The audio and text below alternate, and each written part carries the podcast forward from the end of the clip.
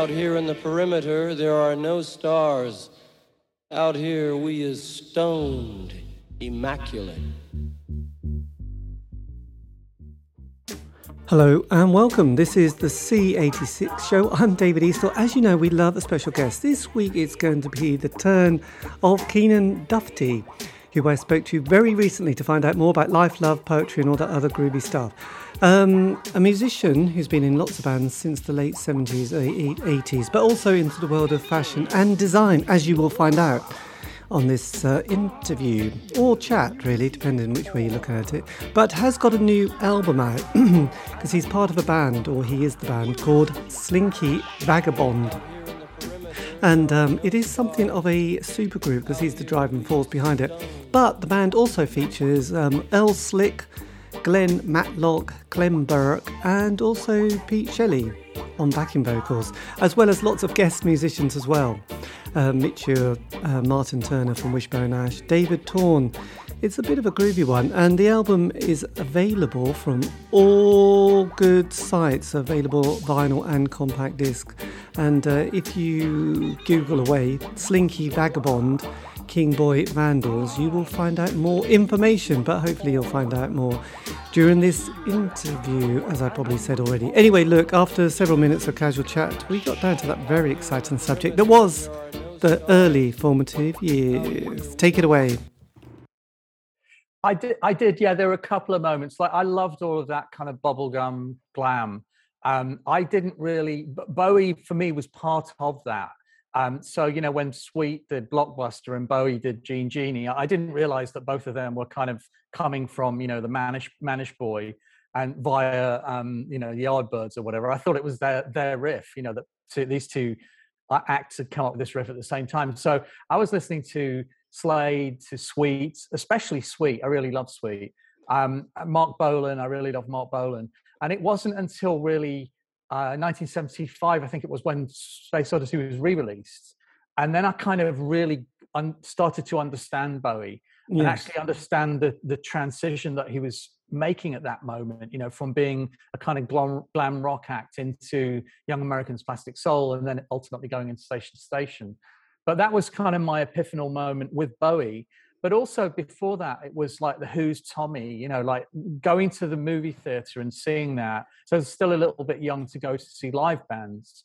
And I, I loved that. And i loved slade's movie flame as well. So they were kind of real moments. Um, but you know in my, in my, school we our playground was sort of you know there was the, the demarcation was you know northern soul kids on one side and kind of kids that were into what we would consider glam rock on the other side. And then there was sort of an amalgamation in the middle of kids that eventually understood Bowie through the soul thing. Right. Um, you know, so that it kind of came together. And, and, Bowie was the, the catalyst, I think, of that. Um, you know, bringing sort of different sides together, even though we were all part of the same gang, really. Yeah. So whereabouts yeah. where did you grow up, by the way? I grew up in Doncaster. Right. And um, yeah, so um, I grew up in a town, in, in, a village outside Doncaster. It was like 2,000 people. And Doncaster is kind of a market town with, without that much, there's a couple of, there's like one live music venue. Um, the Gaumont actually, the, the movie, the movie theater was, Bowie played there a couple of times in the early 70s, but I was sort of too young to go and see him.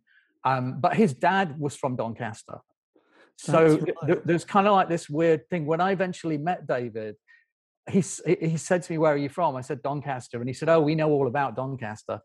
And there was kind of that weird, you know, affinity with with Yorkshire actually as well, because of the spiders coming from Hull and you know so it was but yeah that they were my musical epiphanies were probably those those movies and then the singles that that were kind of you know just sort of like really turned you on you know like wow this is a great sound ride a white swan and metal guru and things like that and then eventually actually understanding Bowie and the, the, the heritage and the legacy, um, you know, and the, the kind of intersection of Lou Reed and, and Iggy and and then eventually New York Dolls, and that that was that was what sort of led me in, into understanding and digging music in a deeper way.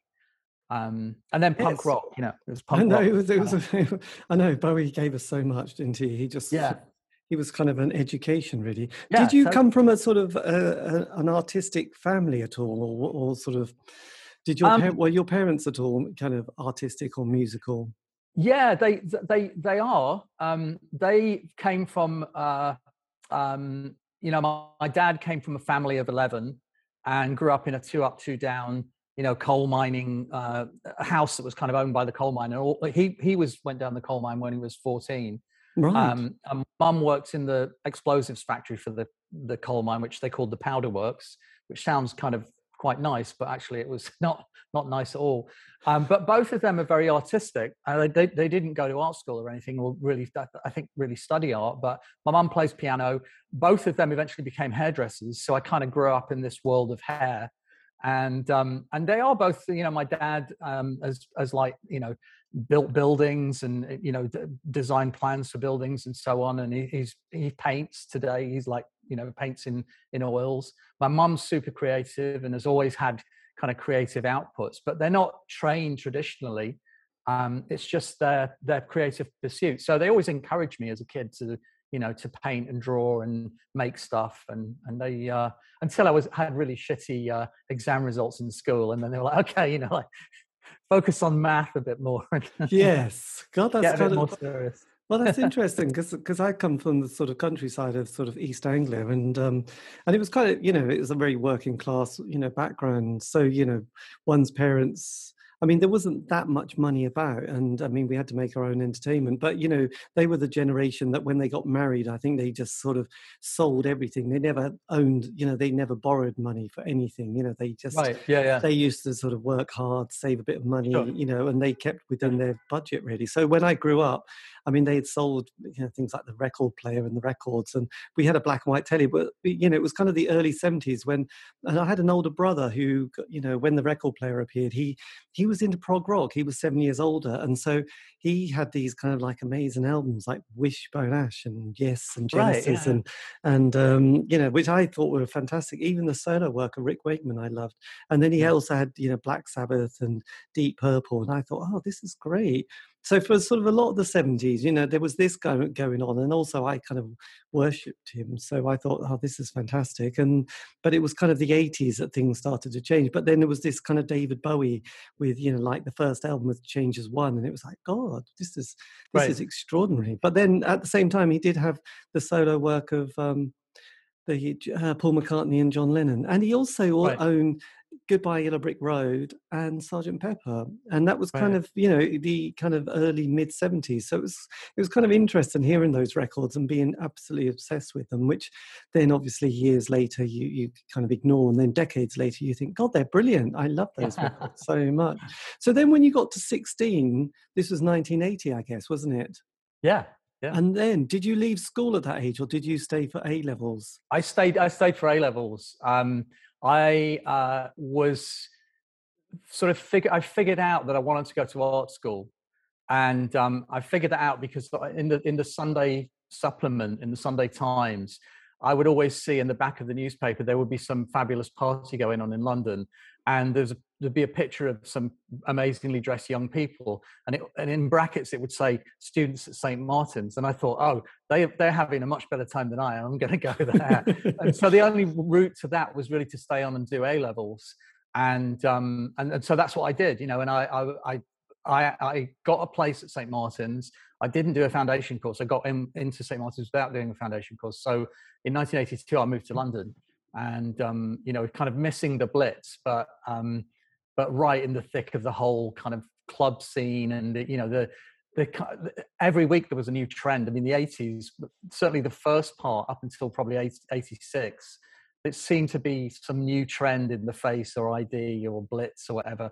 You know, every week it was like, you know, one one week you were dressing up, then the next week you were dressing down in ripped Levi's, and you know, it was makeup, and then it was, you know, Well, it, yes, absolutely. And our, our dear friend Dylan Jones is always talking about the 80s. I think he Yeah. makes it quite simplistic, really, because there's because what I've been known doing this so the C86 show is that there were, the- you know, because I was a real indie kid of the 80s, Right. so it was kind of like you know, 83 was probably the the moment it all Sure. changed. But then you know, there was this whole scene of New Paisley, and there was the goth scene, Yes. and there was the back club. And then there's also, um, I've got the book here, which you probably went to this club, being fabulously connected, but um, Alice in Wonderland as well. I don't know that actually. I don't know that. Where right. was that? Alice in Wonderland, Christian Paris, obviously. Wow. Um, yeah, yes, there was a whole scene by, and the DJ was Doctor, the bloke from Doctor and the Doctor Medics. The, Doctor and the Medics. Yeah, I remember. I, re, I actually remember that scene, and I remember he DJ'd somewhere, but I didn't know the, the name of the venue. Yes, there was a whole scene. So when did you first? Because you got a band together, didn't you? A, a punk band in the yeah. late seventies. So this was yeah, your first. School. This yeah. is your first moment of rock and roll. So when did when did you actually? Because this is quite a major step in life, isn't it? To actually want to be in a band. Yeah, it was. I I, I used to have a Raleigh Chopper, and uh, a friend of mine was very covetous of it, and he had a Woolworths guitar and a cheap amp, and so we did a swap. So he got the chopper, and I got the guitar and the amp. And um, then my mates would come round and in our bedroom one of our mates was like a little electronics buff and he made a kind of homemade i wouldn't call it a synthesizer but it sort of makes makes squeaks and squeals. And uh, and then we had some biscuit tins and like you know the usual stuff. And we would just make a racket in my bedroom. And and that progressed into the garage and one of the one of the lads got a bass another one got a real drum kit. And um, you know we kind of put this band together and then we just started doing gigs wherever we could you know and it, it, we called it sordid details. I don't remember who came up with the name. And um, somebody said to me recently oh did you get that from ashes to ashes? And i said no we didn't because we were we were doing that a couple of years before ashes to ashes. Yes. it was like it was kind of one of those phrases i think that was like in the air you know it was very kind of punk rock yes. Um, but david obviously david bowie obviously uh, had, had, you know thought that was an interesting phrase to put into ashes, ashes to ashes. So, so, there was synchronicity there as well. But then you formed Wonder Stories, a, a sort of so you yeah. embraced the new romantic kind of period of our of our eighties, didn't you? With great gusto, because because seventy nine Thatcher. I did, yeah. Thatcher being a sort of a major yeah. player in the 80s and the next, you know, shapes quite a lot, doesn't she? And then we had the Falkland crisis yeah. and then the Greenham Common. There was the miners' strike. There was Red Wedge, the SWP. Sure. Did you get kind of being, you know, I mean, it was hard not to be political, even in the countryside of East Anglia in the 80s. Did you get quite angsty in the 80s with the, um, yes? I think, I think I was more interested in kind of sort of sexuality, gender, politics. Um, I think I was more interested in in in that than in uh, things like Red Wedge.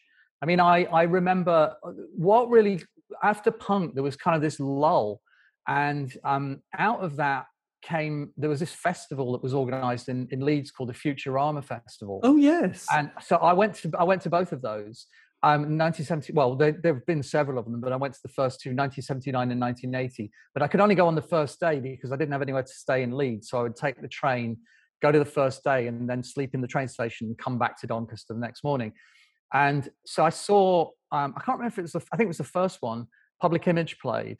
But also on the bill were um, Joy Division, Certain Ratio, Punishment of Luxury, like loads of really good bands. And it seemed that that was the next thing after punk, like there were more interesting things happening. And then the second Futurama Festival, Soft Cell played.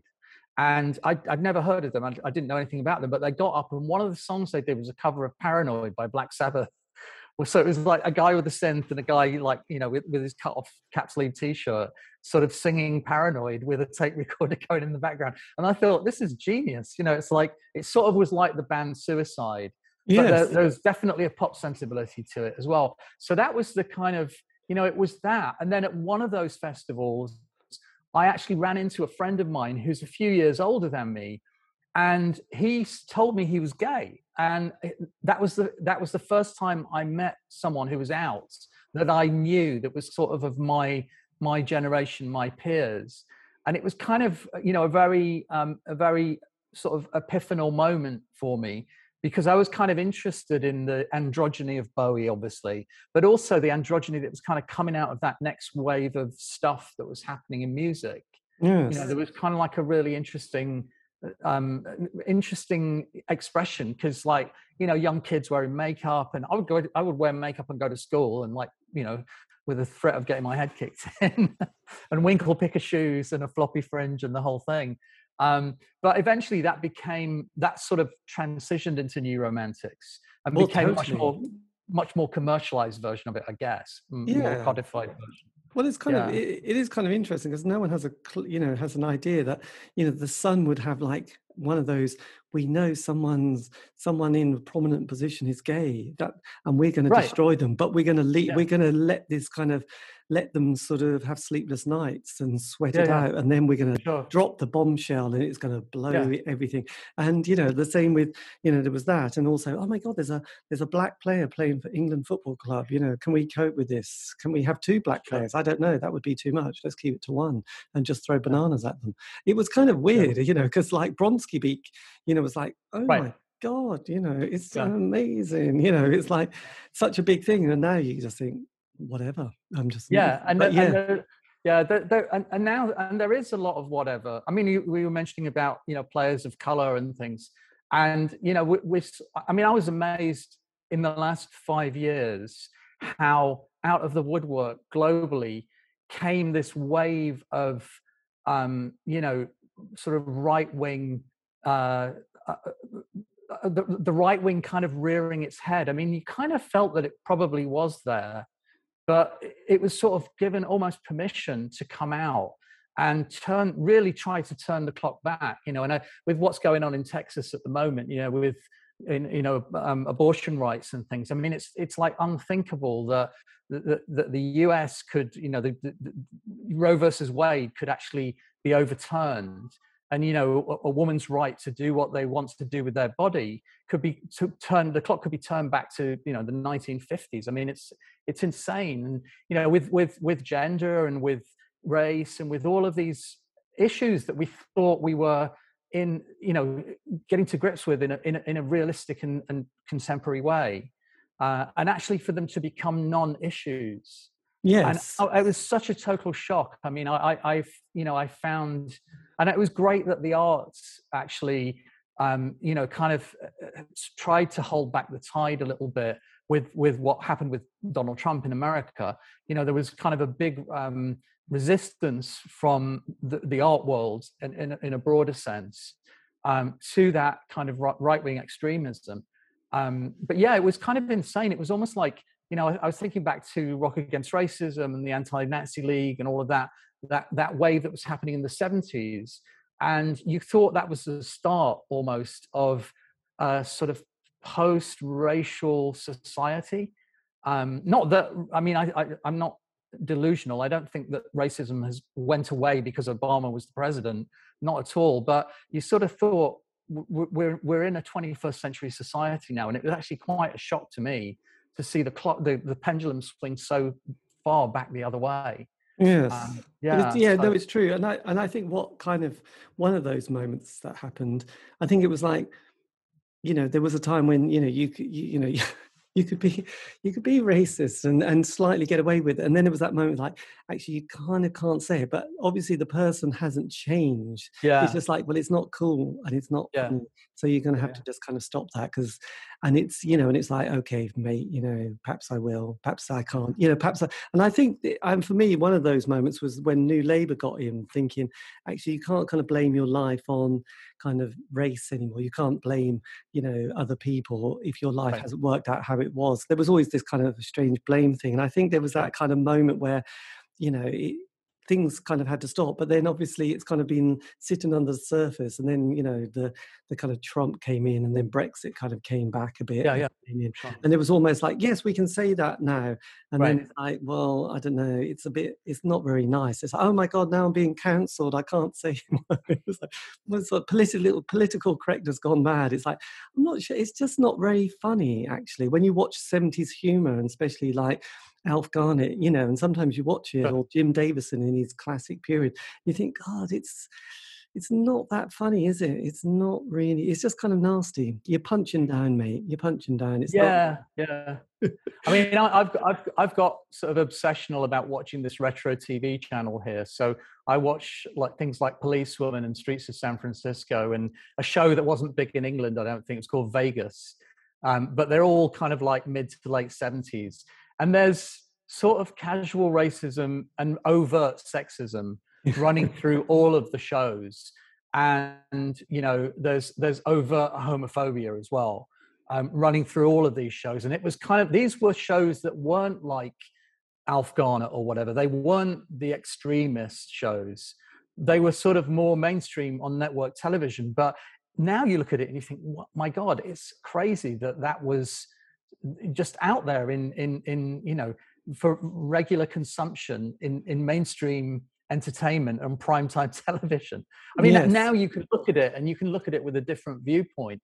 Um, you know, but it, it's and you can look at it obviously with you know having having kind of learned a little bit more and and the context of the time that it's in. But at the time, that wasn't that was just contemporary entertainment.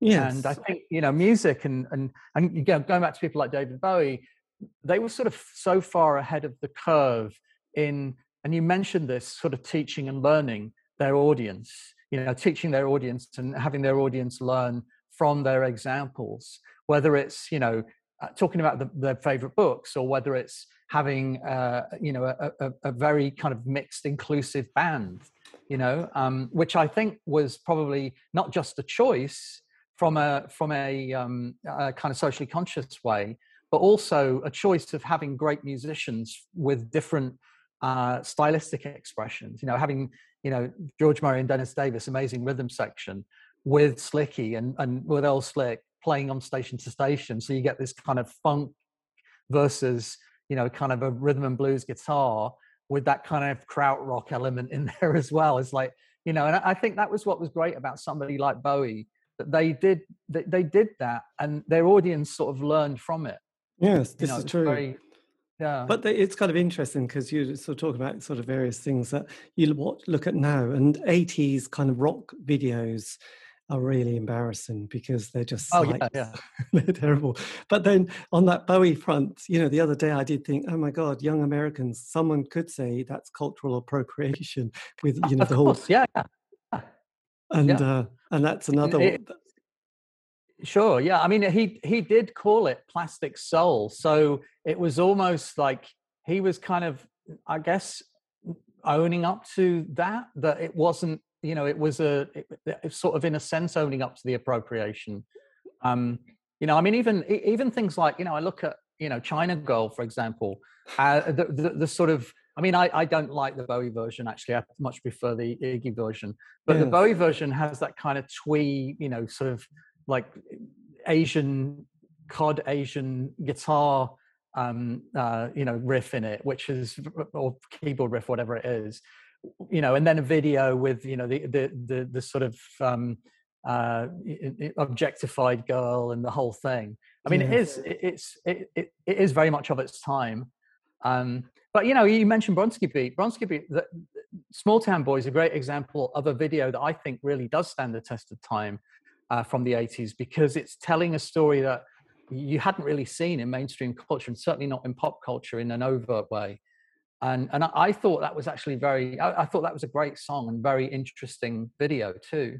Yes, absolutely. I yeah. mean, and, and sort of with what the th- what was kind of amazing with Bowie was his ability to sort of be so fascinated, you know, with that whole New York scene with Klaus Nomi and um, yeah, Joey aria, which was kind of, you know, that whole, you know, fascination that had started with people like Andy Warhol and it continued through to the sort of slight, I suppose, that that kind of, I suppose with the New York kind of punk scene that I'd sort of, you know, sort of realized is that, you know, talking to people like um, the great, is it Kristian Hoffman, who was in the Mumps, and and also I did an interview with Joey Arias as well was that yeah. um, you know punk in in America uh, New York there was a much more kind of it was much more gay wasn't it? It was a much yeah. more kind of you know yeah, whereas the UK scene you know was it suddenly became very blokey and it was like oh blimey you know, yeah, it was sh- sham 69 and it was a bit shouty whereas you know and and you know you had Robert Mapplethorpe and you had you know Andy Warhol and then you had that whole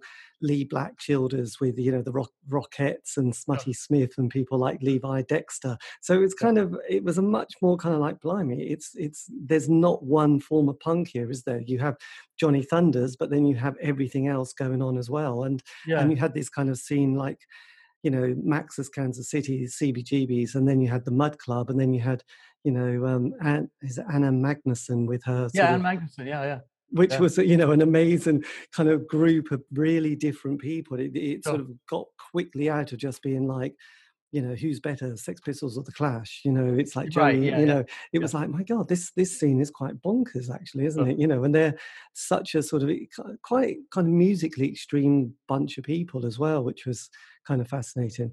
So as you were studying through your um, 80s with a grant hurrah for grants um, free education you, i mean you've got to like you've got to like bow down to that. It's today the world of education is very very different. So i feel incredibly privileged to have had a free education and you know and a grant to, to kind of live on in in london and you know i mean you could get by as well in those days. It was like you know more than get by. I mean you could go out and have a great time and yes you know, and you uh could i think in in the 80s you could even sign on the dole in the summer in the summer and, yeah yeah. and, and possibly yeah. christmas and easter. It was just like yeah. and, and some people got housing benefit and sure and it was just like you know you just had that whole three years of kind of um, no debt no worries but lots of exciting adventures really which was oh, which was fascinating. So did you with were you doing fine art at st martin's or was it fashion? I studied fashion. Um, i i was i mean it was kind of interesting because i basically on the train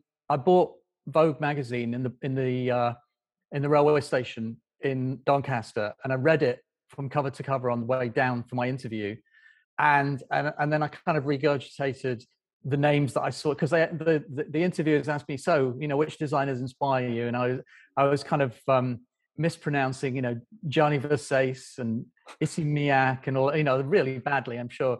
Um, and but I kind of got in, you know, it worked. I mean, I kind of blagged my way. I had, I think, I had a pretty decent portfolio. My portfolio was pretty decent, and uh, and I really knew what I wanted to do.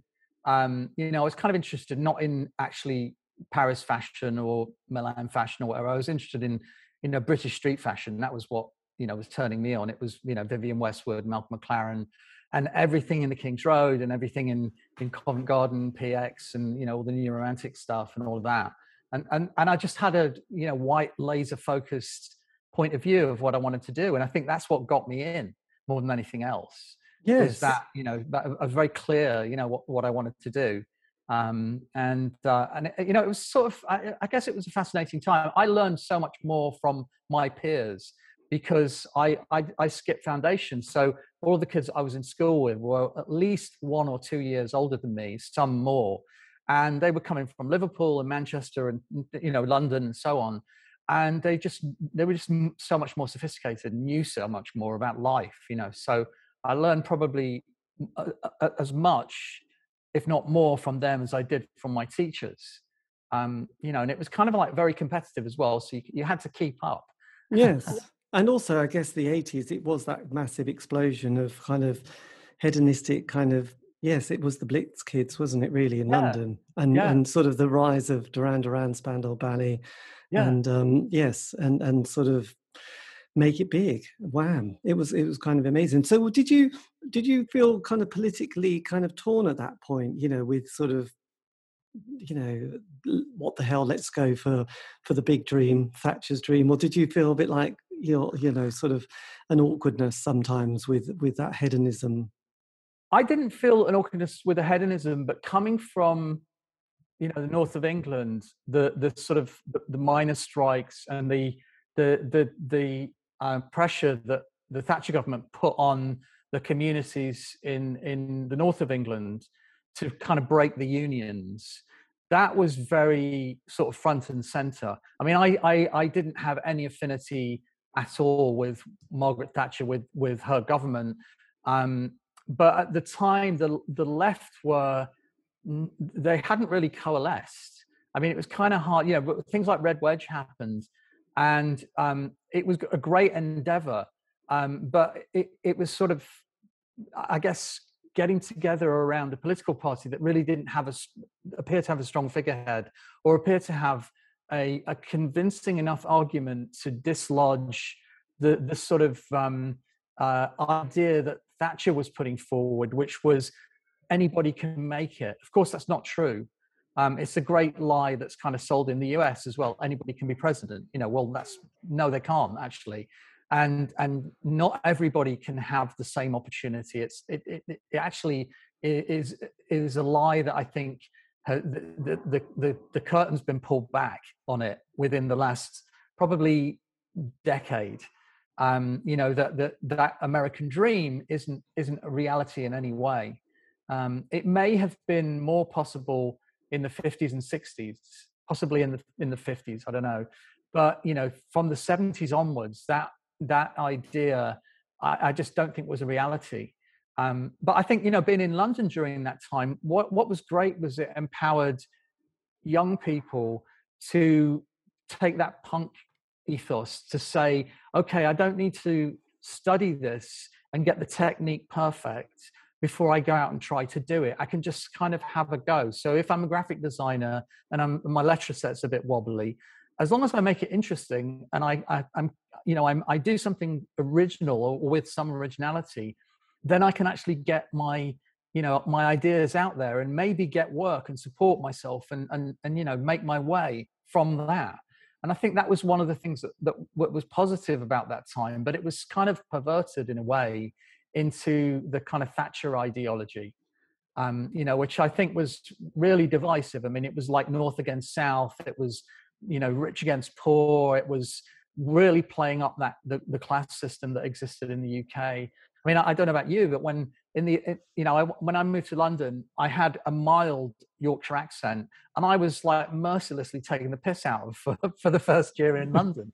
You know, every every time out in my mouth, somebody would be like, and it would be somebody from you know another region in England, not necessarily a Londoner, but you know, it's kind of like, oh, well, you know, you hick, go back to Doncaster. Wow, so yes, and that as well. It's strange, isn't it? Actually, but then you know, it's kind of interesting those kind of like speeches because obviously the kind of great thing of like leveling leveling up has become sort of the latest thing that people are not right. quite sure what it means but it does sound great so you know let's let's sell the dream on that so it's sort of it always kind of works in a weird way you know if you kind of sound convincing enough those sound bites you know build back better or whatever they call it um, yeah. it does kind of happen but then with your with your sort of period in the 80s you were still keen to to do music, weren't you? Because you then sort of yeah. brought together another kind of musical combo. Because because what I found with the sort of the eighties kind of world, there was kind of the the kind of indie kids who at that time you know didn't go to university you know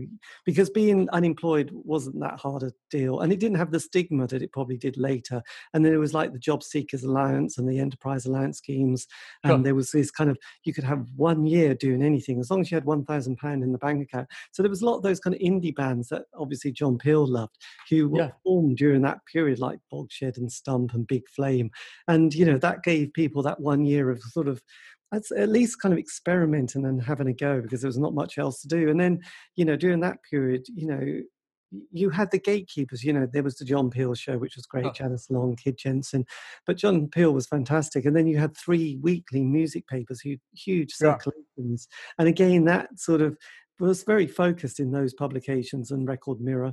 And then every city and town in the UK would have a live venue, an alternative yeah, yeah. night. So again, you know, and as you realise, UK is so tiny compared to America that you could get a transit van and do a tour of like five yeah. cities.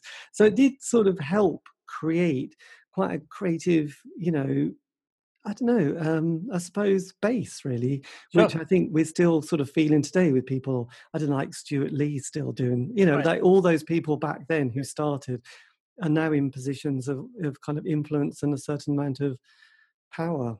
Yeah, I yeah. I don't know, something like that anyway. But yes, so music was still kind of in in your sort of. So you didn't want to think, forget that, it's going to be fashion and nothing. Well, I, I so whilst I was still in Doncaster, um, after punk, I started a, a kind of fledgling electronic project with a with a friend of mine, and it, it was me on guitar, him on bass. He had a, synthesizer, a, a synthesizer, and I had I put all my effects pedals in one of my mum's uh, roller trays from her hairdressing shop. So actually, stupidly, they were elevated, and I kind of drew the Korg logo on the front of the to make it look like a synthesizer, which is really stupid because when you're playing a guitar, the idea of a pedal is you operate it with your feet and you can still play the guitar. So I had the pedals in front of me and I had to press the buttons. So I had to stop playing the guitar, which was really dopey.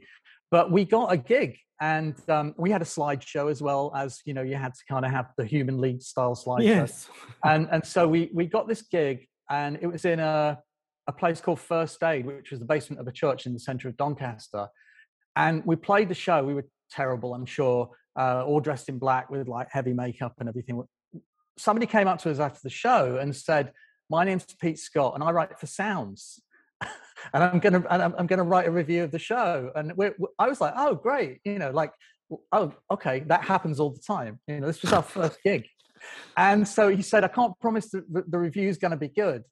And I was like, well, okay, I don't care. And he said, but do you? Can you give me your phone number so I can like you know get a quote from you later? And so I gave him my phone number, and um, sure enough, he wrote a review. He didn't call me, but he wrote a review, and it came out a few weeks later in Sounds. And it said we sounded like a cross between Bauhaus, Cabaret Voltaire, and a vacuum cleaner. And our music was migraine inducing. And I thought, brilliant. you know, like it's a review in Sounds. you know? Oh, absolutely. This and, is um, great. And then a few. A guy who a guy who came to that show approached us afterwards, and he said, "My name's Nick, and I've got a drum machine, and I'd love to join your band. And um, we said, okay, you know, we're, we're, we're rehearsing in the garage in my mum and dad's house. Come along next Tuesday night, which he did. And he told me later he went out and bought a drum machine the next day. He didn't actually have one, he went out and bought one. And so he joined as the drum machine operator. And a few months later, we kind of transformed into a bit more of a sort of new romantic outfit. But we played our second gig, and the guy came and reviewed it again. So our first gig and our second gig were reviewed in sound. He gave us a terrible review the second time because he hated New Romantics. But it, it sort of, for me, demystified things because it made it feel like, oh wow, this is possible. Like you can get in, you know, it's either the NME, the melody maker, maybe record mirror, or sounds. You know, and sounds and the NME were sort of for me the two big ones. Yes. And you know you can get reviewed and it's it's easy. I mean it kind of you know delusionally as a sort of 16 year old because these first gigs were in like 1980 end of 1980 beginning of 1981 so i was still you know 16 i mean i was still really young and and so later when i got to london i still had that attitude of like oh it's easy you just go and do it you know yes. and like and I guess naively, I still think in that way. You know? you know, just oh, just go and do it. so was that was that water sport, or was that? No, that was later. Yeah, that was later. Um, so I, I, I moved to London. Obviously, the the, the Wonder Stories band didn't because they were you know Nick was a butcher and Dennis was working in the steelworks in Scunthorpe, and so they weren't going to move you know to London. So I moved to London to go to college, and I I, I got a Portastudio and um, I was uh, kind of making really terrible demos at home. And then um, this woman came into college and she was researching a book about t-shirts. And so she she was introduced to me by my teacher, and she said, you know, oh, the, the teacher said to her, oh, this kid writes music. And she said, well, why don't you come over to our house for dinner? My husband manages musicians. And I was like, oh, okay. And I went over and it, it was Falcon Stuart. It managed Adam and the Ants, X-Ray Spex, Amazulu, Classix Nouveaux. I mean, it's like, talk about lucky. You know? Wow. And, That's and amazing. So, I mean, Adam, Adam Ant, the great Marco Pirroni, you know. Oh, yeah, Marco. Love Marco. Marco with his amazing collection of shoes and um, guitars. Yes, my God. So that's, I mean, that's that's quite bizarre, isn't it? Having that yeah. amount of kind of doorways opening, just you know, like a Star Trek film. Blimey, that's that's extraordinary. And did and did you manage? Were you a bit of a blagger in those days, or was it just luck? It was. It, I've become a blagger, but it's it was in those days. It was luck because I, I was I was very shy. I mean, I was like, you know, I, I, would go, I would get on the bus from Kentish Town every day and go into the into St Martin's in Charing Cross Road in full makeup with stacked shoes and orange hair and the whole thing. But I was actually that was kind of an outward way of you know dealing with the world, I guess. I mean, it was kind right. of like putting on a show, um, and uh, but I was actually quite shy, and I didn't really have the the, the confidence to to actually blag. I mean, I think that that confidence develops over time, you know. And so today, I will say yes, and then I'll figure it figure out how to do it later. Um, yes. Um, you know, but I, I, I, guess with age now, I do, I do, um, I moderate my yeses a little bit more than I, than I did when I was in my my twenties and thirties. well, absolutely. I did. There was an interview I did with um, oh, who's the guy? Duncan Hannah, who was kind of one of these kind of he was on the scene in New York in that sort of Yeah. period, and um, and he said he just got everywhere because he was so good looking that people just all wanted to shag him, really. So men and women. So you know, it was kind of part of his story, his story in his New York world. So it was Yeah. kind of yes, he Whatever works. whatever works. It just kind of, you know, then he then he bizarrely became a painter as well. But and wrote a yes, he he did this kind of book, which was all his diaries he wrote in the seventies, which were that interest, and they they published them. So then with with the sort of the, the kind of uh, ability to sort of meet the manager of um, Adam Ant as well as um, all those other bands, X-Ray Spex. Did you then sort of form your next musical, you know, combo?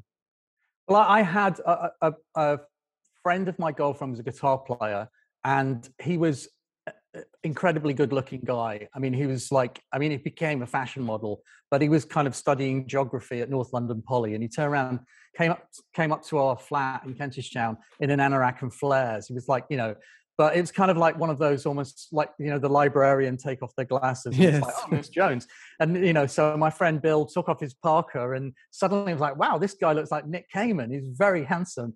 And he got out a pre 1962 CBS Fender Strat, which he'd found in a cupboard in his house that he was living in. And, and started playing and he was really good so it was like okay you're in so it was kind of me with synthesizers and a drum machine um, my friend on guitar and then you know a couple of other people got involved um, and then Falcon, the, the the guy that managed Adam Ant, his name's Falcon Stuart. He's a really wonderful guy, very uh, intuitive manager. He got us some studio time at EMI in Manchester Square. They had a a demo studio in their basement, which was actually like 16 track, very very nice studio. And so we went in there, we did a bunch of demos, and then he got us more studio time with MCA um, at uh, Martin Turner from Wishbone Ash uh, had had a home studio in Putney, which was again like a nice 24 track studio in, in one of the rooms in his house. And we went over there and we did these tracks that became water sport and you know the the the, the reverse side of that. Falcon put them together as a 12 inch single because he just launched his own record label and put them out and it you know got re- reviewed in smash hits and the N- Dylan Jones reviewed it in the NME um, you know it was like I mean it was bad you know uh, played at the ID fifth anniversary party and did a whole bunch of gigs and you know it was great it was really good was was Awesome Records was that what Poly Styrene Yeah. did a solo album and also did, Mark yeah. Almond did a um, did he did he do a kind of a number with um, the woman from the Mekons on um, Awesome Records? This house is a house of trouble. Maybe I mean the the other artists I know Danielle Dax um, God, uh, Daniel was Dax. was was kind of like Falcon's protege, and she did a couple of albums with Awesome. Um, and uh, you know, I was I was I worked with Falcon for a couple of years. Like I, I it, from sort of eighty four till probably about eighty seven yes. and um, and we did we did that, and then we did more recordings. I did a Janice Long session and and a bunch of other stuff too. And then we just sort of drifted our separate ways because I graduated from college and sort of started really focusing on fashion. To go back to your question earlier, I just thought fashion. I mean, it's not an easy game, but I thought it was more potentially a career uh, than music. You know, I just saw how difficult music was. I mean, it, you know, it's it, it's um, uh, it, it was a th- there wasn't the the way to get music out into the world that there is today. Obviously, with you know digital platforms and so on, you can actually distribute music yourself, and there's upsides and downsides to that. But there, that wasn't really the case, you know, in the, in the 80s. I mean, there was a cassette underground, which is fantastic, um, but I wasn't really part of that scene, so I didn't really understand that sort of distribution network. And um, I just thought, you know, well, fashion, I can kind of, you know, I can make clothes, I can make them on my kitchen table with my sewing machine, you know, and I can take them to shops and sell them. yes. And, and that's what I did initially. Um, but with music, it was kind of like, you know, unless you had a deal um, with one of the majors, where was it going to go? You know, so I was, I, I, I love music, but I didn't really see it being the thing that I did for a living. no. Um, that.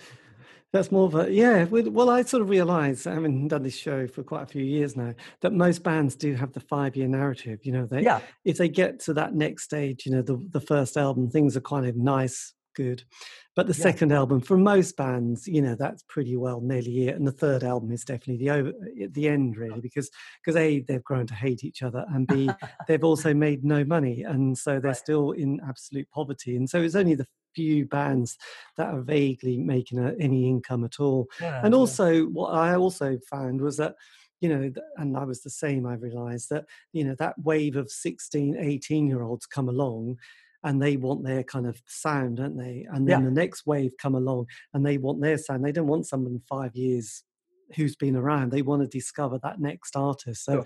when the Smiths came along, it was like, oh my god, that my, they're my band.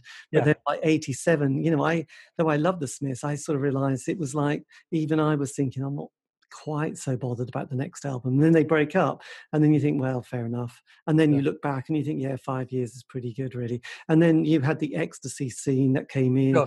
So all those indie bands I quite liked, like the Wolfhounds and Yeah Yeah No and you know the triffids and the go-betweens they all started to feel a little bit tired as the as the 80s progressed and then you got the next scene and that was kind of those 4ad bands like you know the pixies and throwing muses and then you had the grunge scene and then Brit pop. So you kind of, as as a recording artist, it's horrendous, really, isn't it? Because you're thinking, right. Jesus, no one wants my work. You know, it's like we've all kind of moved. No, we haven't completely, but unless you're David Bowie, it's going to be difficult. But then, you know, when I've looked at his career, his 60s work is like, blimey, David, what were you doing? And then 70s, like, wow, that's amazing. Well, in the 60s, you just think you were recording that while you know, Jimi Hendrix, the Doors, Jefferson Airplane, the Beatles, the Kinks, the Who, the Grateful Dead, you know, you all the and David was coming along. Do you want to hear this? It's like, Hmm, interesting, David. I'm not quite sure, really. I'm not sure. I'm not sure. You're not going to get. Yeah, it's not quite on the scene, is it? Really, you know, it wasn't like the Summer of Love. But then, you know, Angie Bowie and Tony DeFries certainly helped him on his way. And then the 70s was amazing. Then the 80s, a bit tricky. Then the 90s, mm, a bit tricky. But then he gets it a bit more together, doesn't he? So, yeah, yeah, yeah. you know, it's it's kind of interesting in in that world. So during the 90s for you, then was it very much you were just then focused 100% on fashion and um, yeah. Well, I was I, I, was still so I, I I stayed in London until '93, and then I decided, and this was kind of like in that lull just before Britpop started to really happen. Suede were happening, um, and and you know people like Pulp were around, and obviously uh, um, Blur were around too. But there was kind of a bit of a lull post Acid House, and so I, I decided I was going to come and live in New York for a couple of years, and I thought it would just be a good life experience. So I came here um, you know, and 28 years later, I'm still here.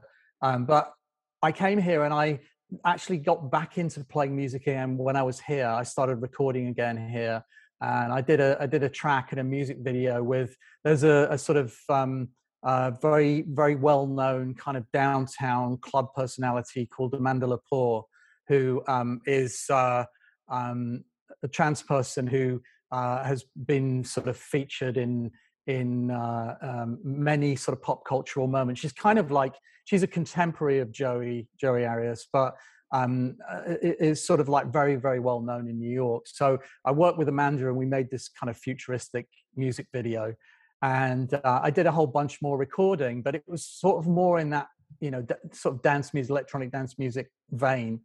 Um, but I didn't really do anything with it. I did one CD and put it out myself. Um, but I was really focused on my own fashion label because that was kind of all consuming for many years. Mm. And, um, you know, and, and, and uh, probably from like 99 until about 2005, 2006, that was really the main thing that I was doing. You know, it was like day in, day out, seven days a week. Um, yeah. And it wasn't until kind of I met Slick, I met Earl Slick, um, that I sort of started to think about doing something as a band again, you know, and, and sort of a little bit more as a musical endeavor. And, and that was just again a sort of chance meeting through MySpace, um, you know, weirdly. Um, yes. Um, but um, I'd done clothes for the Pistols when they toured America, and I knew Glen. I'd, I'd gotten to know Glen pretty well, uh, and I knew also, I knew I knew um, Clem Burke from Blondie also uh, sort of you know through kind of the fashion thing more than anything else. And so we kind of came together as this initial version of Slinky Vagabond. and uh, we did a whole bunch of recording. We did a whole bunch of gigs. We did, you know, the Joey Ramone uh, fundraiser that happens yearly in New York, and we played with the Dolls and played with a whole bunch of other people, and it was great. I mean, it was, it was uh, kind of sort of dream, you know, for for the kid from Doncaster, it was kind of a dream come true to be playing with one of the Pistols, somebody from Bowie's band, and you know, the iconic drummer from Blondie, and they're really nice guys as well. It's kind of very easy, an easy situation.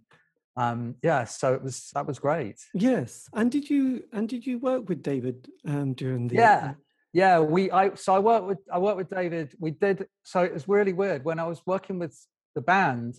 Uh, David is very secretive. and so um, I couldn't tell anyone that I was doing it. And I was actually working with Slick on the music project, but I was working with David on the fashion project at the same time. And I couldn't tell Slick. I told David I was working with with Slicky on music, but I didn't, uh, you know, do the do the reverse. Tell Slicky I was working with David. And it wasn't until we were closer to launching the fashion collection, and I kind of worked with David off and on for about nine months um, you know, so it was kind of it was funny. It was sort of a really weird. I felt bad because I was kind of having to be. I, I, sort of knew what was going on in the Bowie camp, mm. and Slick at that point was, you know, David had stopped touring, so he wasn't. The band weren't getting any work, and you know, it was kind of like, oh, you know, David's not doing any shows. Why isn't he doing any shows? And I kind of knew, well, I'm working with him on this fashion thing, but I don't want to say anything, you know, in case I kind of let the cat out of the bag. Well, yes, absolutely. Funny because it was kind of because I went to see the I went to see him in Glaston, the Glastonbury Festival, but I also saw him on the reality tour, and then it was when he had his kind of heart attack, wasn't it, in sort of yeah. 2004? Then yeah. he completely disappears, yeah. and that was the first time in my life that suddenly David wasn't there, which was kind of really strange because he suddenly wasn't appearing promoting an album. He wasn't sort of suddenly you know in the papers. He he completely went. So how did he get in touch with you? He didn't get in touch with me. I got in touch with uh, Bill Zysblat, who's uh, is still the business manager for the estate. Um, and I contacted them when uh, the reality tour was going on because I kind of wanted to get into doing merchandise, um, uh, you know, t-shirts and totes and all that sort of stuff for tours. And so I reached out to Bill, and Bill said, "Well, you know, they're they're doing the reality tour. Um, let's reconvene when they're finished, and then maybe for the next tour we can talk about it." And then, of course, David had health issues and it wasn't going to happen again.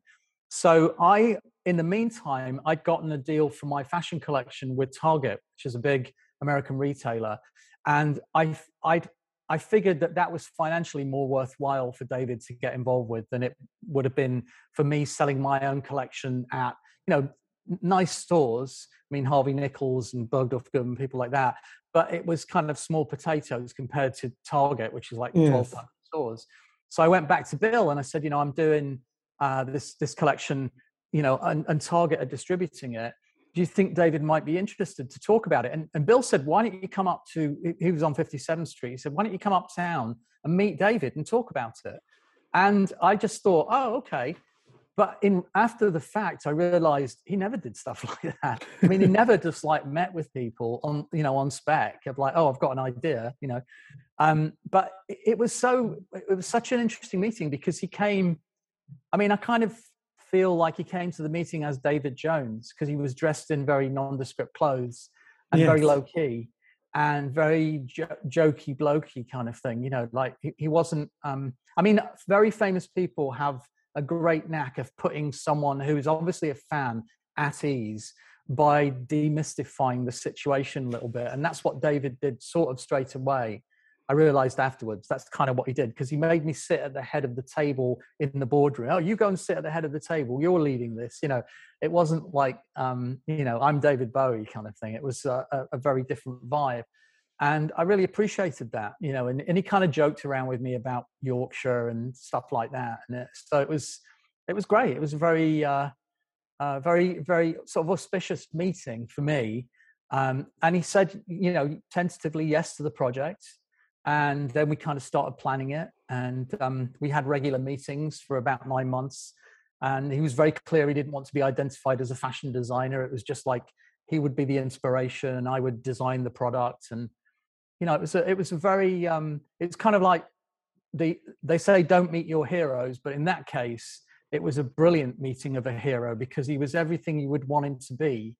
which was sort of not David Bowie. He was sort of like very like kind of uh, a, a, regular guy without any pretensions um, but still with very intuitive and smart and yes and it's also generous. kind of the great mysterious period where no one had heard of him so it must have been yeah. even weirder so did you have to sign a I mustn't mention. Yeah, yeah, yeah. NDA, yeah, the whole thing. Yeah, yeah. God, that was weird. Well, the other strange thing, because during that period, which was probably a few years later, our neighbor a few doors down said, Oh, my son's working with David Bowie. And it was like, Yeah, but no one's heard of him since 2004. And it was like, So what does your son do? He go, Oh, he works for Louis, Louis Vuitton. So he's kind of gone, he's kind of, you know, David's kind of going to be working, you know, doing some stuff with Louis Vuitton. And so I went, when I met the son, I, I was like, mm, I'm still not sure. And then he said, Yeah, we went to New York. It was nice. And then it was all going well at the dinner party. And then, then he said, I got out my phone and this assistant of his just Coco just jumped across the table almost and like thought I was going to take a picture and nearly knocked the camera, you know, this this kind of pad out of my hand. And I thought, oh God, yes, you definitely, you know, you you you definitely did work with David doing that because you yeah, could have made that story up really. The famous. I'm saying, I'm saying nothing. yes, it's it's there you go.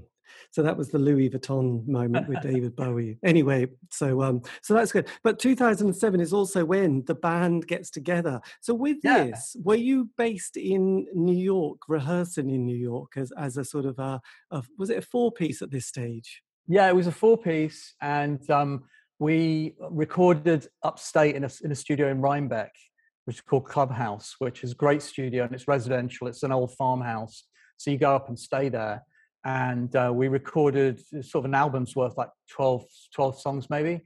Yes. Um, and then we rehearsed. So this is actually interesting. We rehearsed at SIR in Brooklyn, and in in uh, for one of the shows, which was the Joey Ramone birthday bash, and in the next room was Philip Glass, which was very bizarre. And and and Clem knows Philip, so Philip came in and said, "Oh, come and have a listen." so that was kind of like another one of those weird moments where is this really happening? so did you did you feel you know like with these you know guys they've got one hell of a CV haven't they? Did you yeah. did you feel like because you know at this stage in life you know we're a bit you know a bit older so one starts to get a bit more self-conscious you're thinking you know were you the leader of the were you the person who was holding the band together well it, it sort of just came together because Slicky and I, uh, he, said to me, if you if you want to record some of your songs, let's do it. You know, and I've got this. I work with a studio upstate. I'm sure we can go and use that for a few days. We need a bass player and a drummer. And I said, well, I can ask Glen and I can ask Clem. And they both said yes. And they both got on planes and flew to New York, one from LA, one from London. And so, you know, within a couple of weeks, we were in the studio, but we hadn't decided to be a band. Yes. Um, and uh, uh, Glen went back to London and he got a call from the Joey Ramone people because he played at that event the year before. And they said, Do you want to do the show again? And he said, Yeah. And I've got this new thing that I'm working on. Maybe we could do it with that. And so then he came back to me and said, We need a name.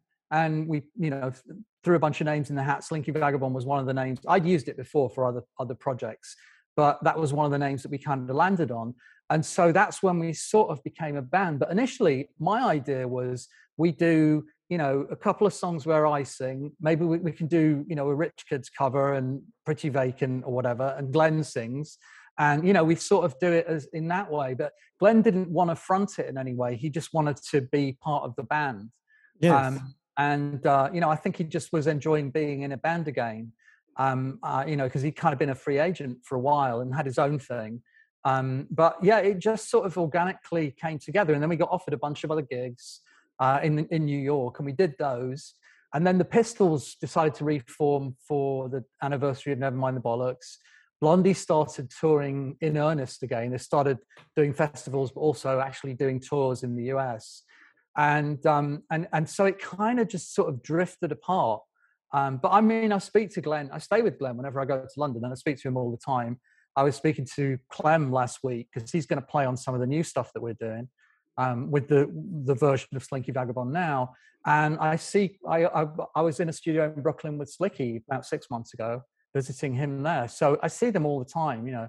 Yes. Um, but we're we're sort of all doing different stuff, you know, and and uh, Glen's you know kind of become a bit of a national treasure, I think, in the UK, and he's always doing his solo shows and you know going out with people on the road and stuff. So you know, good more power to him. I think it's great. Yes, I know. Well, um, Slicky should have been in Norwich, I think, last month, but then it all got yeah. because he's got some got Lyme disease. Yeah. God, not yeah. oh God, that's horrendous. Oh, I know a few people who've had that. Jesus, yeah. yeah. But then the old hippies still living in, you know, like primitive dwellings in the countryside. I don't know how. Well, Slick, he... Slick lives in, in a kind of in the forest. Oh, okay, yeah. all makes so, uh, sense. Yes. Yeah. So look, what was like? So when did you start putting this new album together, which is um, you know has just come out because obviously yeah. you know the last 18 months has been tricky what sure. did you what how did you cope with the last 18 months kind of um creatively because suddenly it was this oh there might be something happening who cares it, we've mm. heard it before and then it's like oh my god it really has yeah. been horrendous sure. and being in new york and and speaking to a lot of people who in new york they're all sort of like on a bit sort of crazy how did hmm. you mm. manage to sort of deal with it in, in a city that has such a history, but then has changed so radically? It has changed radically. I mean, uh, and to you know, just to quickly go back to what you were saying about Club 57 and the Mud Club and that era, that was a very different New York. Unfortunately, the creative class, uh, in many ways, can't exist in New York anymore because it's just the real estate's just become so expensive, and the city's changed. I mean, it's you know young younger people young people are, are, are, in brooklyn queens staten island you know they're not really working in the city anymore. Um, manhattan is not kind of cool really. I mean it's you know if, if i was 21 i wouldn't want to be in manhattan. I wouldn't want to be in bushwick or you know greenpoint or whatever. Um, but yeah i mean coping with covid it was very strange. Uh, you know i thought it was going to be all over in a couple of weeks Yes, three weeks. I, I, I, thought, you know, I, I, was I went to my gym. They said we're going to close because of the pandemic, and uh, do you want to put your membership on hold? And I said, yeah. And they said, how long for? And I said, two weeks. And they said, well, you have to do a month at a minimum. And I was like, oh, okay, I'll do a month then. Yes. You know, and then literally almost two years later, it's uh, you know, it's we're still it's still you know the pebble went into the middle of the pond and the ripples are still coming out. So yeah, because I did an interview with is it Nicky Camp, who you know one of those club owners who's been running venues in New York since the eighties when it mm. all just was so easy. He was saying, yeah. you know, you you just put on a rock night and there'd be a queue of people and you'd sell out. Whereas I mean, he did start with people like Guns and Roses, so it was kind of it was going to be it was going to be an easy gig for quite a few years, wasn't it? So you know, he just said, "I'm not sure if it's going to come back. It's all kind of changed. It's people are into DJs now, and, and they're not even into going out." So I think he was looking at, well, I'm not sure if my career is going to last much longer. So what happened then in your? Did you start writing or thinking of putting this album together last year? No, we were. Uh, so I was. Uh, I had a teaching gig in Florence, in Italy, in which started in 2017, and um, uh, I actually I actually went there to do a guest lecture in this this university in Florence, and I, I asked Glen if he would go with me to do you know sort of double acts, you know, the Morecambe and Wise punk rock, and um, he, he he said yes, and so uh, we went there and, and this guy came to the lecture his name's fabio fabri and he came up to us afterwards and you know probably was wanting to speak to glen but he couldn't get to glen so he got me and he said you know i've got a studio and would you be interested in coming along and you know thrashing around with some guitars and you know having a bit of fun? And i said yeah sure. So that's kind of how it started. Um, i went over to his studio and then i didn't see him again for a few months and then you know he invited me back again and um, we started recording you know we just started like putting things down and we didn't really think of making a record or anything. I mean, it was just like what i was going to florence fairly regularly. This is florence in italy. Uh, i was going there fairly regularly and so we would get together. I'd have a song he'd have a song i'd have half a song he'd finish it i'd put some lyrics on it and it kind of worked like that. And before we knew it we had like 16 tracks finished, you know, and they were they were sort of ready to go. And then we thought, well, what do we do with it? And uh, and then the pandemic started, and so we kind of didn't do anything with it. But whilst there was downtime, I, I said to Fabio, well, if we're going to try and do something, let's get some names associated with it that people might actually want to listen to, you know, rather than two middle-aged guys that nobody's heard of. Yeah. So I, I contacted Midge, and and who's the first person I contacted, Midge and he said, yeah, sure, I'll play. And so I sent him a couple of tracks that I thought had kind of a Rich Kids vibe, and he played on both of them. I was sort of thought, you know, it would be one or the other, and he played on both of them. And then after Midge, it was just like, you know, okay, who else? Who else do we know? Who else do I know that I can contact? And um, you know, so it sort of it went from there. And pretty much everybody on the record are people that I know, except David Torn, who my next door neighbor is Mario McNulty, who who um, worked with Tony Visconti a lot and Bowie and stuff. And I said to Mario, "Do you know David?" Obviously, David Torn, we probably do. And he said, "Yeah, sure. I'll put you in touch with him." And I sent David a track and he agreed to play on it. So we kind of amassed this, um, you know, sort of dream team of guest players. My God, it is, all, dream, it is, a dream team, isn't it? And Mario yeah. was the one who did the remixing, didn't he, of David Bowie, some of yes. David's stuff yeah. in the 80s, which was yes, quite he did fascinating. The, yeah, he did the Never Let Me Down redo, sort of redux. He took the 80s out of it. he took the 80s out of it, yeah. He took all the big drums away. And uh, yeah, yeah. So, um, and Mario's, you know, Mario's a good friend. He did, he did a mix of one of the tracks for us. Uh, one, one of the first ones that we put out was a, you know, so-called single. And um, uh, yeah, and it, it, it, we, we just sort of put the thing together.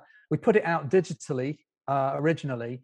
And then Fabio was, you know, he's loves the physical product. And he said, Look, I really want to do vinyl, I want to do CDs. So we kind of took it off digital and then we pressed vinyl, we pressed CDs, this small number. Um, and then we kind of re, re, sort of re-released it again at the beginning of December um, with the vinyl and with uh, the CDs, and they're being distributed by a distributor in Italy. So you know we're getting them to record independent record stores and stuff, which is nice. Yes, um, amazing. And and so with with most of the recording, was it done sort of separately, and then you just yeah. kind of you know yeah. It, ping, Fabio ping. has a, a, little home studio, uh, which is great. He gets a great sound, and he recorded. We recorded the guitars, uh, keyboards, um, all of my vocals there. And then Fabio took the, we used electronic drums on the, the first recordings, and he took those into a studio with the room and redid real drums on everything. And then we sent sound files. Everybody that we work with has, you know, everybody has a home studio of some kind. So we sent them the sound files. They would do their bit at home. You know, um, Midge has his studio in Bath. Uh, David Torn is upstate, you know. So everybody, um, Richard Fortus, who plays in Guns N' Roses, he's out in the Midwest and he did his tracks in his home. He's got a very nice home studio. Um, you know, it was done like that, and then Fabio just did the mixing again in Florence, and um, and we were, you know, all done and ready to go. Yeah, I've met a few people who've done similar things. And, you know, initially they thought, God, this is going to be so complicated trying to stick it together to make it sound like a band. But actually yeah. they've they've managed it. And this sound does sound like a very good band, actually. Because what's always kind of, you know, impressive, because it doesn't sound like just a load of old men playing, you know, and you know what I mean? It's kind of because because there are quite a lot of albums that come out and you think, oh, this should be quite good, but there isn't that kind of magic. But actually, listening to this was really enjoyable, and I thought, thank oh, this is this is very kind of you. It's a great song, but you probably don't have a kind of a straight rock background that feels a bit. I, I like I like weird. Um, yeah. Um, Fabio Fabio is very much a classic rock guy, and I like weird. So wherever I can bring weird into it, whether it's lyrically or from a melody standpoint, that's I I my my philosophy is this: if a track is like driving, you know, it's got it's got a tempo to it. Um, that's sort of interesting. Or if a track is a ballad or a slow track, it has to have a great melody, because otherwise it's sort of boring. But if you add weird to both of those equations, at least it's interesting. Yes. Well, I, I completely. Yeah, because I've been a bit surprised. I can't say who because you know you probably go, oh, that's embarrassing. But you know, there's been a few people who've brought out their solo albums, and you kind of listen to the first three songs, and you think this is kind of like a a pub band. You know, it's kind of you know there right. not that kind of magic. And you think, God, I can't believe they once did an album like that back then, which was so oh. kind of innovative and interesting. And they've come out with something that's slightly so ordinary, you know. And I, I must admit, you know, I'm just a punter, so I can't talk really. But I, I realize making that create, you know, the creative process, you know, and that's one thing that's always fascinated fascinated me is what makes that great lyric or that great melody or that great yeah. that something that makes you hit re, rewind. Sure. And it is, you know, it's difficult, isn't it? You know, I mean, we saw the Beatles film, and you think, God, you know, I didn't really know that album, and Dig a Pony. I thought, what an amazing song. I have no idea what it's about. But then you know that some of Paul's solo stuff isn't great you know right. diplomatic but um you know it's kind of like but together you know they make something quite stunning and you must realize that listening to music and trying to make music thinking god this you know this this needs something to to make it a little bit magic doesn't it really and it's sort of either you know morrissey and marr where it's kind of like this great lyricist and this great tr- sort of more traditional, although I don't think Johnny is really a traditional guitar player, but a traditional musician with a really interesting lyricist with a very interesting delivery. And it's almost like Amy Winehouse as well, you know, very traditional kind of retro um, uh, mu- sort of musical backdrop, but with these kind of almost like hip hop 21st century lyrics. And that's what makes it the two, the friction between the two is what makes it really interesting. Yes. Uh, I'm not. I'm not in any way comparing what, what, what I do or what we're trying to do with them at all. But what I'm saying is just to sort of try and make it interesting because you know I, I'm not delusional. I'm like in my late fifties, and I'm not expecting anybody to rush out and buy this record. We we made it for ourselves. We made it because we love doing it and we really love music.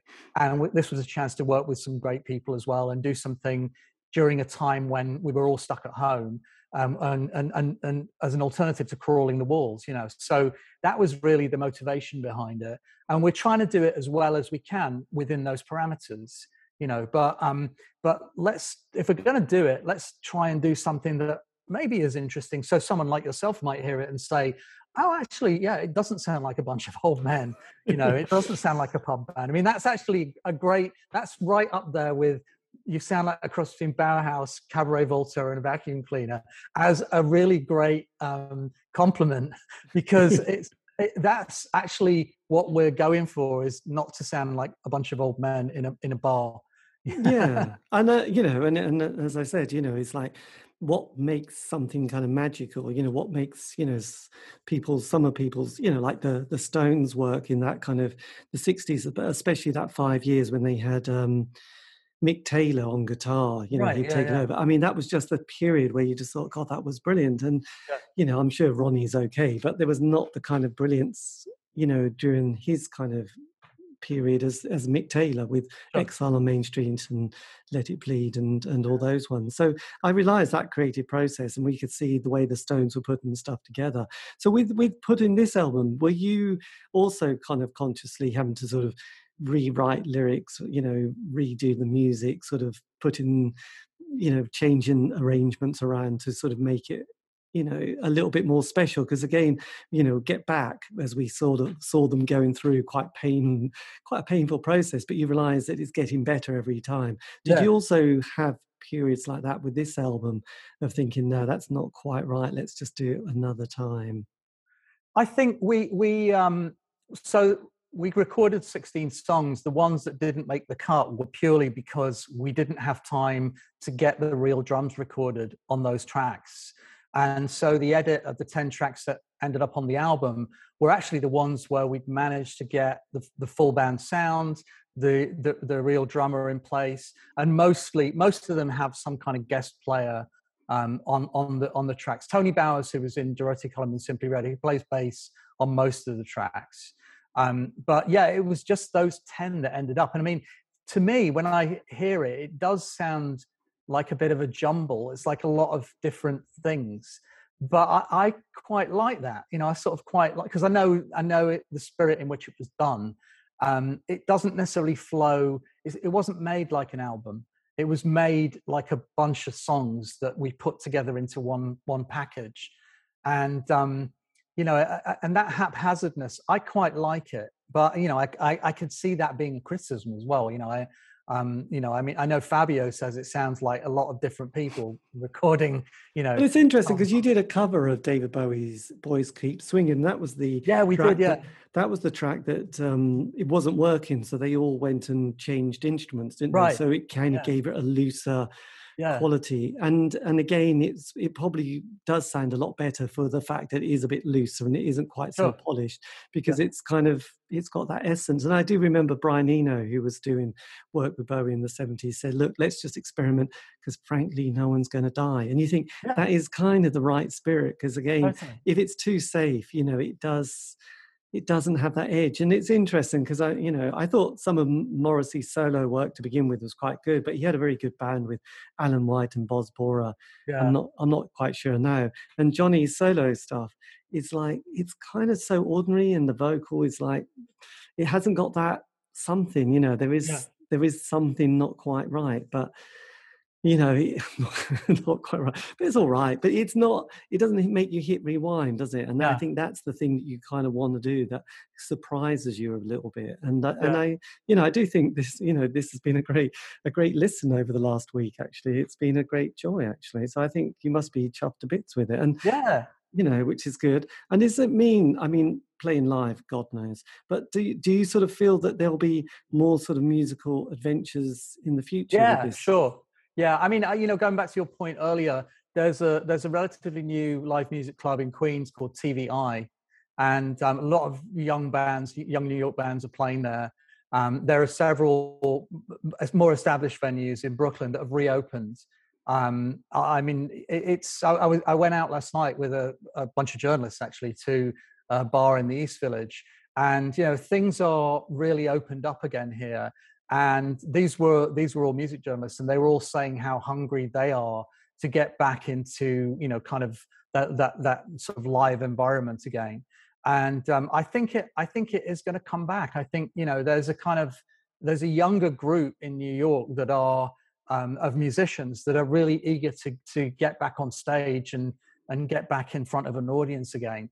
So i think i don't know when it's going to happen and and you know hopefully this this next wave isn't going to close everything down again completely because that would be disastrous for venue owners. Yes. um, you know as well as everyone else it will take the momentum out of out of what seems to be a little bit of a resurgence.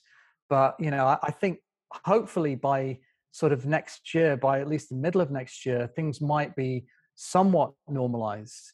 Um, you know we'll, we'll we'll have to see yeah, um, well, I, I do, you know, well, uh, like you, you know, I kind of looking at, you know, those magazines like Mojo and Uncut. I mean, every band who were kind of like, I'm not sure if I want to tour. I'm not sure if we really get on anymore. I don't know if I want to do this. I mean, everyone just wants to tour now, don't they? Obviously, yeah, I sure.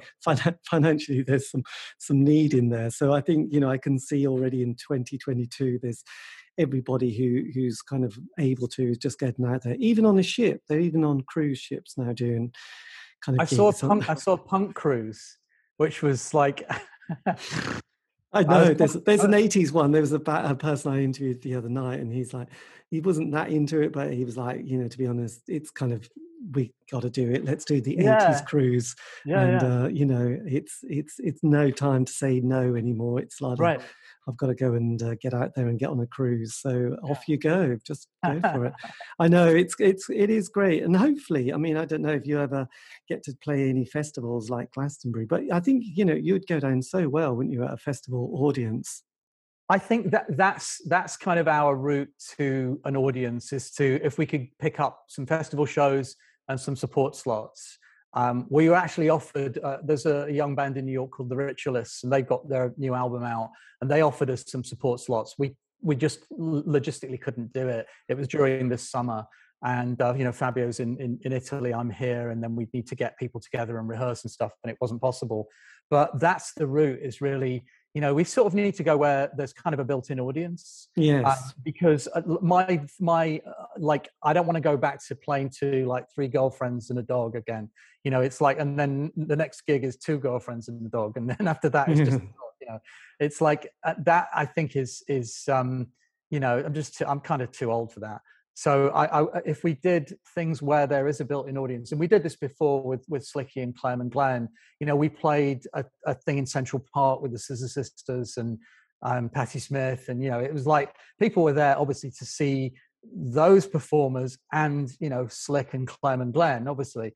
Uh, and I think that that that model is right for what we're doing is to sort of get get into a festival situation. There's a great festival that's happening actually in in Pasadena in the summer next summer called uh, Cruel World. Right.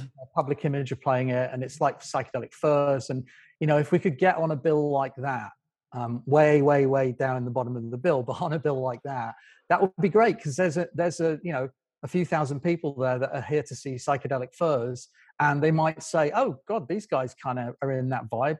Not you know, not bad. I'll give them a listen." Yes, you know? well, it's always. I mean, it's kind of interesting. I don't know if everyone's as nerdy as me, but you know, it's like God. You look at the lineup and you think, "Oh my God, actually, these, you know, it's all they're they're sort of, you know, they've all got history, haven't they? And yeah. um, a great CV. I know. Yeah. Zero um, Yes, it's brilliant. So look, if you could have just said, okay, last question. If you could have said, you know, something to a like a say 16 or 18 year old self starting out. I know you've had two different careers, haven't you, which is tricky. Um, but if you could have sort of whispered something with all the decades and, and experience you've had and wisdom, is there anything you would have just kind of thought, yeah, that would have been really handy to have had that in my mind? Or even if it was like, yeah, keep doing that or go and do something slightly different or focus on something else? I would say if I was talking to my 16 year old self, I would say do it sooner. Like the thing that you thought you should do, do it sooner. Don't wait. Um, there, there, was a there, there was a band uh, in the early 80s called Fashion that were from uh, uh, Birmingham, and um, they were kind of like sort of electro funk. They were uh, they were the pre precursors of Duran Duran, and their singer quit and I saw all of them in London one night in a venue, not the singer because he quit, but the other guys in the band. And I wanted to go up to them and say, I'll be a singer. And I didn't because I, I kind of was too nervous, too shy, or I wait. I was telling myself, oh, I'll wait. I'll probably see them again, you know. And and so what I would say to my 16 year old self is, don't wait, do it. Yes, jump in and do it um, because you can you can try something and fail and that i think is great. If you don't try it at all that's when you might have regrets you know? And if you try it sooner rather than later you might fail sooner and then you know you just go on and do something else and it, it doesn't matter really. And that, dear listener, is where we're going to leave it because we're just going to waffle on for another 10 minutes. But look, massive thank you to Keanan Duffty. Giving me the time for that, talking about his and their new album, Slinky Vagabond, uh, album titled King Boy Vandals. It's on vinyl and compact disc. Google away, you'll find uh, more information about how to get it. But do check it out because it's a great album and uh, we've enjoyed it here at the C86 Future Radio HQ. Anyway, look, if you want to contact me for some lovely reason, you can on Facebook, Twitter, Instagram to C86 Show. And also, all these have been archived. So, um, interviews, that is. You can find those on Spotify, iTunes, Podbean, just do C86 Show. Hundreds, literally. I think we're up to 700. And there's more to put up there. But anyway, look, have a great week. Stay safe.